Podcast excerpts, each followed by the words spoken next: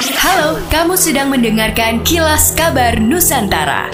Podcast persembahan KG Radio Network menyajikan berita harian yang mengangkat keunikan dari berbagai wilayah Indonesia. Kilas Kabar Nusantara dapat juga didukung oleh pengiklan loh.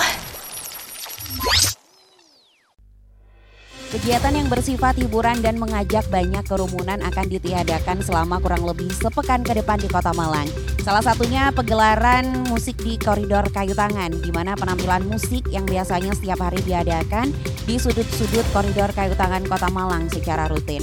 Kebijakan ini dilakukan pemerintah Kota Malang sebagai perwujudan duka cita akan kejadian di Stadion Kanjuruhan Malang yang menewaskan setidaknya 125 Aremania.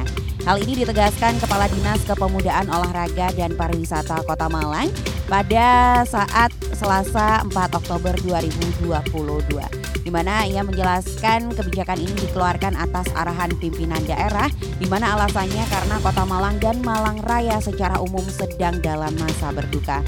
Sebelumnya menurut data Posko Krisis Center Tragedi Kanjuruhan BP BD Kota Malang, tercatat ada sebanyak 33 warga Kota Malang yang meninggal dunia akibat kejadian di Stadion Kanjuruhan Malang.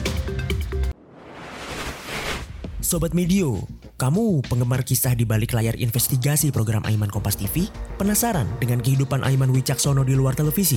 Simak podcast Aiman Wicaksono, eksklusif dan belum pernah disampaikan olehnya di program Aiman Kompas TV. Persembahan Media Podcast Network by KG Media, Kompas TV, dan Trusted Talent Management hanya di Spotify. Hari Jadi Sulawesi Selatan ke-353 tahun akan diperiahkan dengan sejumlah kegiatan. Di antaranya memberikan diskon di tempat perbelanjaan hingga promo harga tiket pesawat. Ketua Panitia Hari Jadi Sulawesi Selatan Soekarniati Kondolele mengatakan tahun ini perayaan tak hanya sekedar paripurna saja.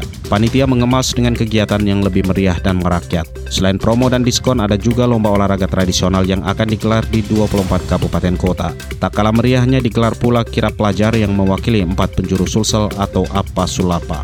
Soekarniati menambahkan hari jadi tahun ini mengusung tema Sulawesi Selatan optimis, tangguh, dan ekonomi berdaulat. Sulsel optimistis artinya sejalan dengan komitmen pemerintah dan masyarakat yang bersinergi dalam sebuah optimisme.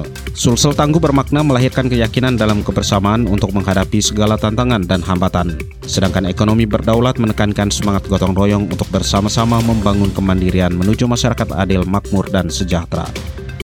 Demikianlah kilas kabar Nusantara malam ini.